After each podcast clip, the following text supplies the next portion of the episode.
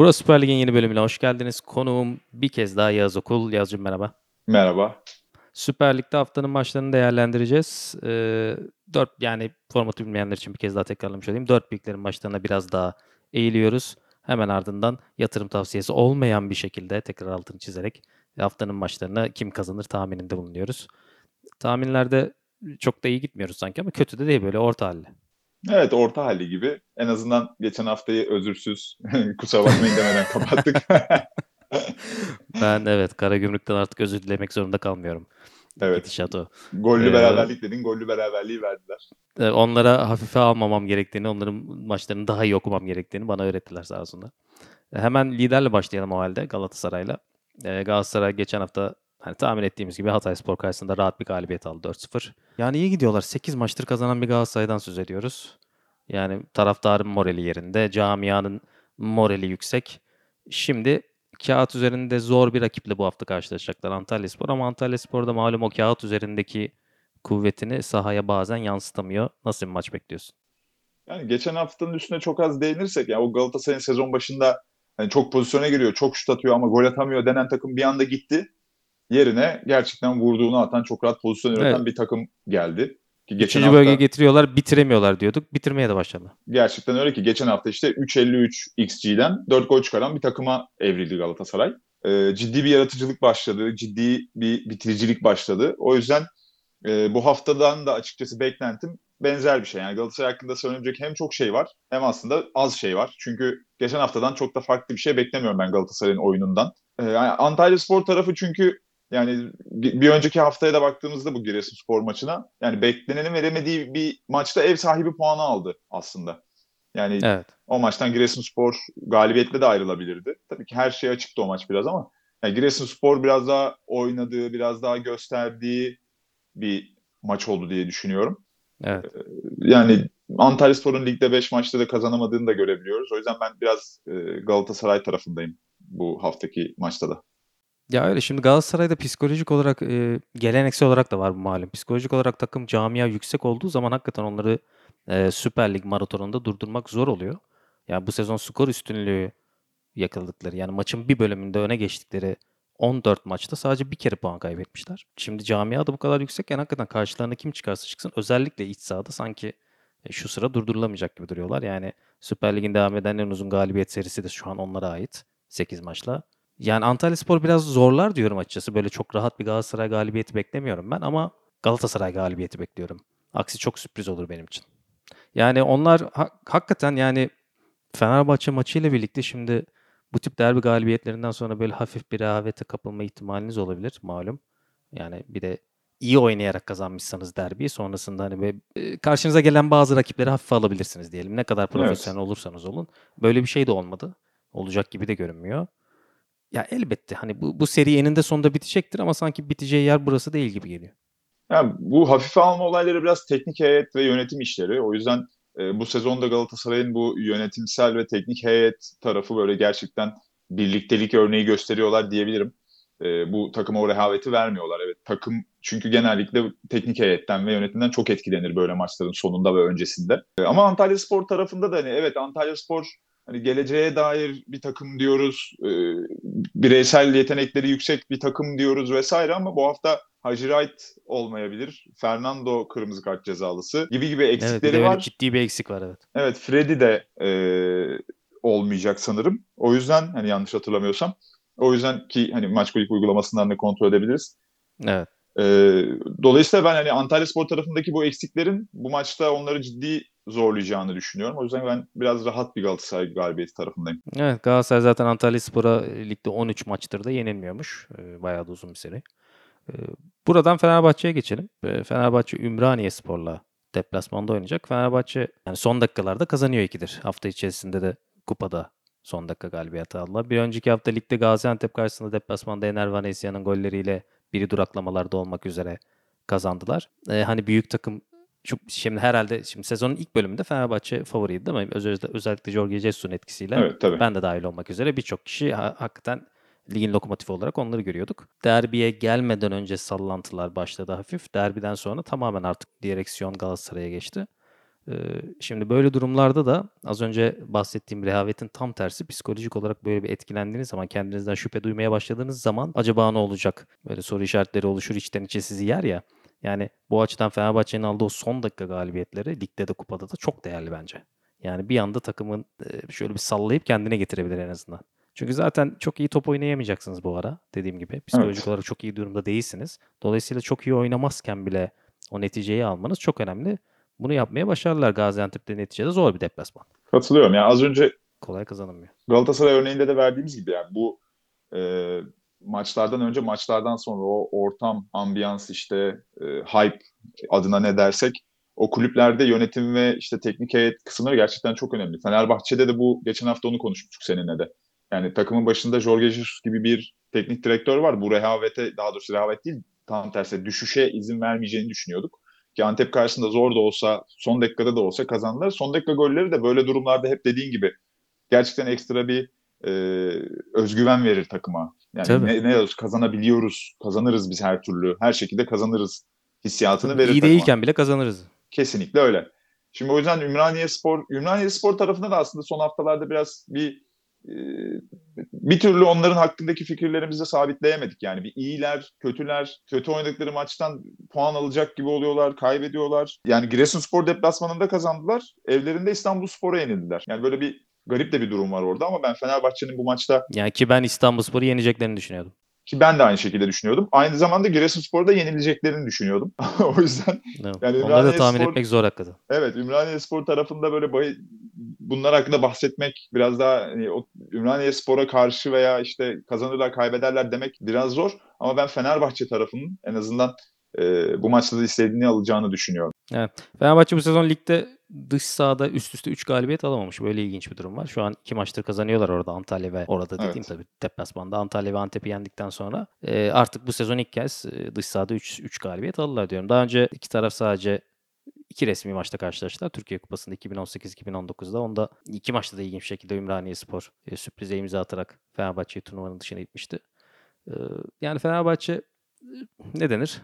Böyle sekerken dengesini kaybetmek üzere ah düştü ah düşecek artık yerde bulacak kendini derken tam tersi o dengeyi bir şekilde yeniden yakaladı ve bundan sonra kademeyi biraz daha arttırarak sezon başındaki kadar dominant gözükmeseler de kademeyi biraz daha arttırarak eski hallerine döneceklerdir diye ben düşünüyorum. Bir sonraki haftada Kasımpaşa maçları var. Bu iki haftayı kayıpsız geçip Adana Demirspor deplasmanına güçlü gitmek isteyecektir Fenerbahçe. Evet. O da çok önemli çünkü. Kritik ve evet hakikaten o denir ya puan kaybına tahammülümüz yok diye. Tam evet. olarak o noktadalar şu an. Ee, şimdi Galatasaray'da iç sahada maçlar oynuyor. İşte Fenerbahçe şu an dışarıda. Yani rakibe, rakipler arasında daha fazla açmak istemeyeceklerdir. Fenerbahçe'nin Ümraniyespor'u rahat bir şekilde yenmesini bekliyorum. Katılıyorum yani rahatlık seviyesine... Tabii son sözlerini söyle Fenerbahçe'yle. rahatlık seviyesinden emin olamıyorum. O da Ümraniye Spor tarafında çok tutturamadığım için. Yoksa yani ben de bir Fenerbahçe galibiyeti bekliyorum. Yani sen diyorsun ki Ümraniye Spor seni bir noktada özür diletecek artık. Yani evet bir şeyler ol- olacak orada yani. bir hafta benim özür dilemem gerekiyordu. Galiba bir hafta da onların benden dilemesi gerekiyordu ama Yok. yani Ümraniye Bu, burada özür burada özürleri ben dilerim biliyorsun programın. Doğru. Sorumluluğu evet. ben alırım. Yani programın hostu, programın sunucusu olarak e, ben Alp Çolak sorumluluğu alırım. Bu arada bazı programların başında bunda da yine kendimi tanıtmadığımı fark ettim ama artık tanıyordur insanlar diye şey yapıyorum. Evet evet artık. Hostumuz Alp Çolak. Burası Süper Lig denince akla Alp Çolak geliyor. Burası Süper Lig denince akla Alp Çolak, Yağız Okul ve İbrahim Doğan geliyor. Ee, evet. Beşiktaş'a geçelim. Beşiktaş hakikaten çok kritik bir galibiyet aldı son dakikada. Onlar da 90 artı 3'te sanırım. E, Joseph de Souza 90 artı 5 de olabilir bu arada. E, Joseph de Souza attı Konya deplasmanında 2-1 kazandılar. Çok çok önemli. Yani şu an Beşiktaş'ın puanı mesela bir, ma- bir maçı eksik. 32 puana sahip Beşiktaş. Galatasaray bir maç fazlasıyla 42 puanda. Aslında Beşiktaş şampiyonluk yarışında kopmuş değil. Yani Antalya Spor'la oynayacakları maç malum istiklaldeki saldırıdan dolayı e, ertelenmişti. Yani eğer oradaki eksik maçı galibiyetle tamamladıklarını varsayarsak e, puanları 35 oluyor. Mesela liderler aralarında 7 puan. E, Fenerbahçe ile ikinci sıradaki Fenerbahçe ile aralarında e, sadece 3 puan oluyor.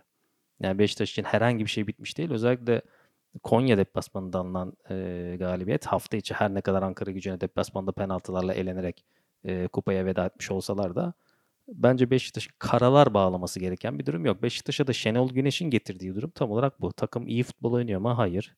Yani taraflı tarafsız kimsenin memnun olduğunu zannetmiyorum ben Beşiktaş'ın Evet. oynadığı futboldan ama yani Şenol Güneş'le gelen durumda o. Onlar da maç kazanmayı yavaş yavaş öğreniyorlar diyelim bu sezon açısından bahsedersek. Yani sezon ilk bölümünde o Valerian İsmail döneminde çok iyi top oynayarak maç kazanamadıkları e, dönemler olmuştu biliyorsun. Tabii tabii tabii ne, ki. ne kadar tempolu oynuyor Beşiktaş o fiziken çok iyiler ama yani yani önemli olan bu ligde her zaman e, o 3 puanı alabilmek. Şu an mesela onu yapıyorlar. Evet. Ee, bakalım yani Şubat'la Mart 2021 döneminde 6 maçlık bir seri yakalamış Beşiktaş. O dönemden bu yana yani üst üste sanırım 4 maçlık bir serileri yok. Ya da 5 maç. Yani şimdi hal böyle olunca çok uzun bir zamandır böyle uzun süreli galibiyet e, şeylerini, serilerine hasret Beşiktaş var. Şu anda önlerinde fırsat var. Beşiktaş Konyaspor deplasmanda kazanması gerekiyordu. Kazandı. Sen de söyledin bunu. Geçen hafta da söyledin, şimdi de söyledin tekrar. Yani kazanması gerekiyordu ve kazandı. Ki belli ki Konyaspor'da da içeride bir süredir, belki de uzun bir süredir bir karışıklık varmış. Ki orada da sonradan evet bir teknik direktör değişikliği oluyor. Evet, yani bundan da son olarak Beşiktaş hani bunun faydasını gördü diyebiliriz açıkçası. Dediğin gibi çünkü bu hani Konyaspor'un en formda dönemi değil, Beşiktaş'ın en iyi futbol oynadığı dönem değil ama dediğin gibi bu tarz maçları kazanmak az önce Fenerbahçe örneğinde de verdik. Bu tarz maçları kazanabiliyor olduğunu göstermek çok çok önemli bir psikoloji. Dolayısıyla e, Şimdi Kayseri- bir sert deplasman daha yine İç Anadolu'da Kayserispor. Aynen öyle. Ya Kayserispor benim ligde çok beğendiğim takımlardan biri bu arada. Bence de yani o hem gerek bireysel pe- performanslarla maça damga vurabiliyorlar. Yani gerektiğinde kanatları çok iyi kullanabiliyorlar, gerektiğinde duran topları çok iyi kullanabiliyorlar. Her maç farklı bir strateji ya da her maç farklı bir silahla rakibi vurabiliyorlar. Kazanıyorlar, kaybediyorlar ayrı ama her zaman bir tehditleri var. Her zaman cepleri dolu geliyorlar maçlara. E tabi 4 maç kaybettiler üst üste. Daha sonra Sivasspor'u 4-1 yendiler. Yani onlar da Evet. Antalya için diyorum ya ben sık sık aslında çok daha iyisini yapabilirler diye. Kayserispor da oynadığı oyunu sonucu yansıtamıyor genelde ama mesela son maçında bunu başardı. Ya Sivasspor 4-1 yenmek her ne kadar Sivas bu sezon e, biraz problemli olsa da aldığı sonuçlar bakımından kolay bir iş değil. Evet, katılıyorum. Ama yani Beşiktaş Yani Beşiktaş'ın e, zorlandığı bir deplasman bu arada Evet, olarak doğru. Beşiktaş'ın. Kayserispor deplasmanı. Evet Beşiktaş'ın hoş bir deplasman olmuyor genelde bunlar ama Konya da bunlardan biriydi. Ben mesela o maçın berabere biteceğini düşünüyordum ki öyle bitmek üzereyken e, son anda Josef Dos Souza sahneye çıktı. Burada ama Beşiktaş'ın karşısına çıkmayacağım. Yani oradaki hava ile Beşiktaş'ın bu maçı kazanacağı yönünde bir tahminim var benim. Beşiktaş tarafına ben hani biraz güvenmekte zorlanıyorum bu hafta için. Yani Kayserispor'un içeride oynayacağını düşünerek ve hani ciddi bir galibiyetle bu maça çıkıyor olmalarından kaynaklı biraz. Ben biraz beraberlik tarafındayım sanırım.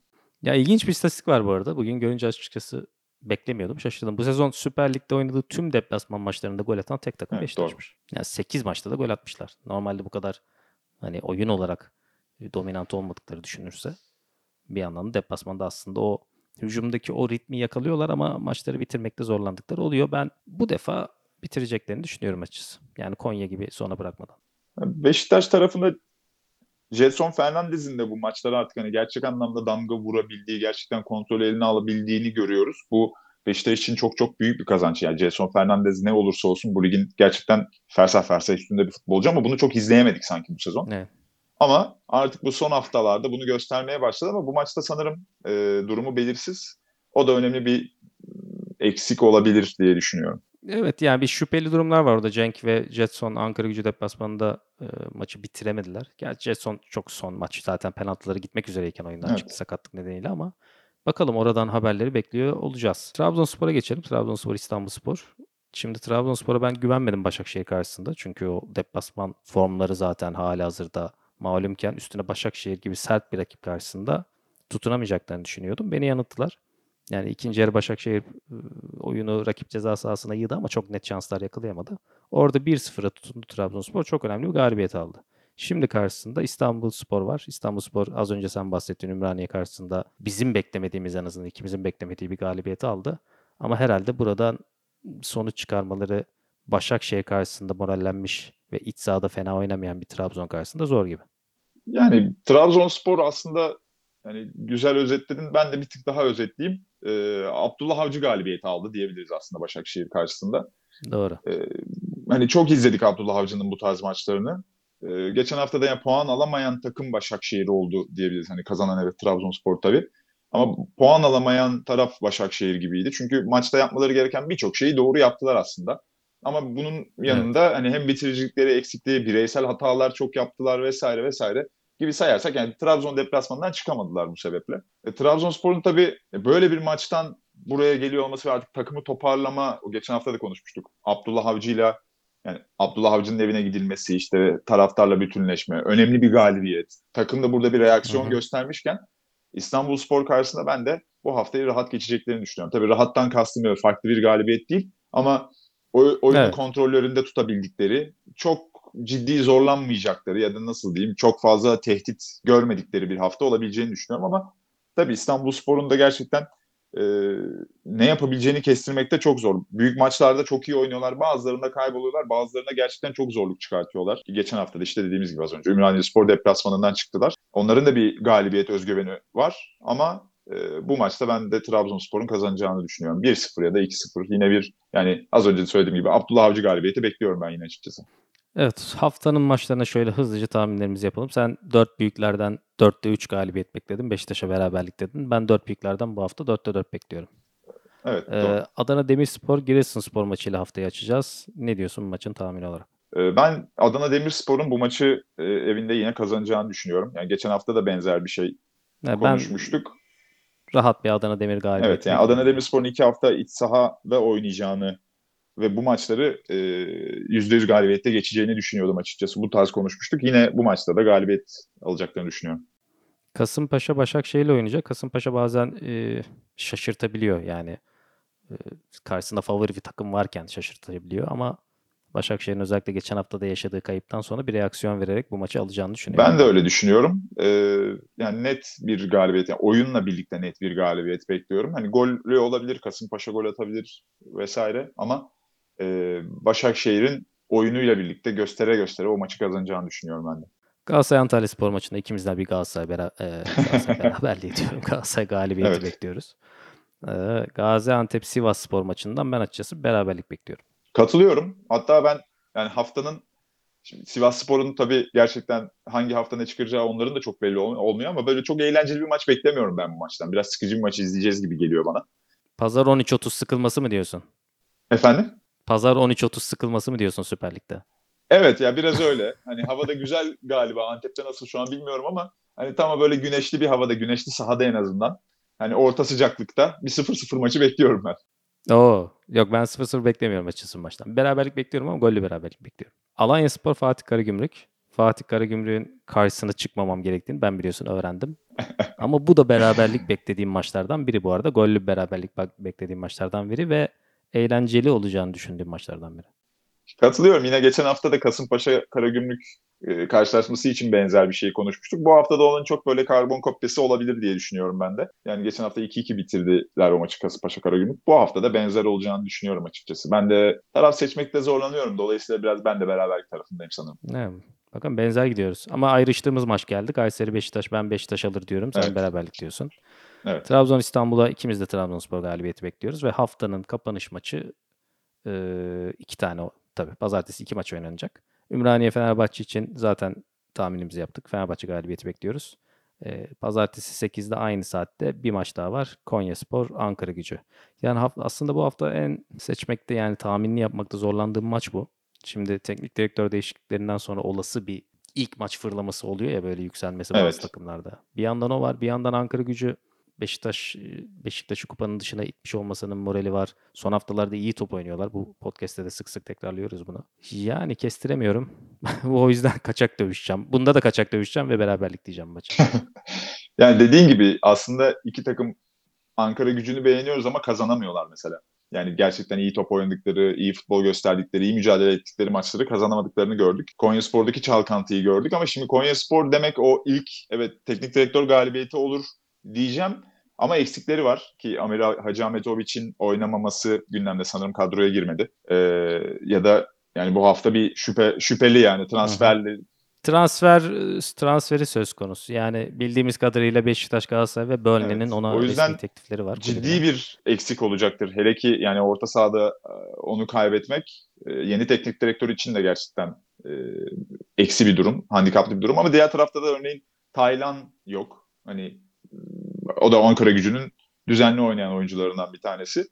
Tabii Emre ve Emre Kılıç ve Taylan orada e, hakikaten evet. kendilerini buldular. O yüzden ben de açıkçası yani bir taraf seçmekte zorlanıyorum. Konya Spor'a biraz e, o beraberliklerinden dolayı çok beraberlik takımı dedik. Yine ben de o zaman senin gibi bir beraberlik yazacağım kendim. Seviyorlar ama yani hakikaten. Son 10 maçta sanırım 7 7 ya da 8 kez Ama ben- kaldı. Vazgeçiyorum beraberlikten. Ben bir Ankara gücü galibiyeti yazıyorum bu hafta evet. Oo. Bir bir yerde Oo, evet, bir yerde deplasmana bir risk gitti. almamız gerekiyordu. Tamam, evet. Ben ben bu hafta hep bütün maçlarda kaçak dövüştüm. Kimse kusura bakmasın. Sen en azından bir maçta cesur davrandın. Teşekkürler. Podcast'ın belki tutarsa itibarını kurtarmış olursun. Olabilir. Belki Ha çünkü dinleyicilerimiz diyecek ya oldu yani bu kadar da yani cesur olmayan haftanın tahminleri mi olur? Evet bu hafta böyle. bu hafta ama bu hafta gerçekten çoğu maç öyle kokuyor yani. Herkes bir böyle maç koliğin bu haftaki e, Süper Lig fikstürünü açtığında gerçekten herkes onu hissedecektir. Böyle beraberlik, Bence de. beraberlik, büyük takım galibiyeti, beraberlik yazacaktır diye düşünüyorum. Bence de. Yağız'cığım tekrar teşekkür ediyorum sana. Ben teşekkür ederim. bölümü de neticelendirelim. Maçkuli'nin podcast kanallarına ve YouTube kanalına özellikle abone olmayı unutmayın. İçeriklerimizi kaçırmayın. Kendinize iyi bakın. Hoşçakalın.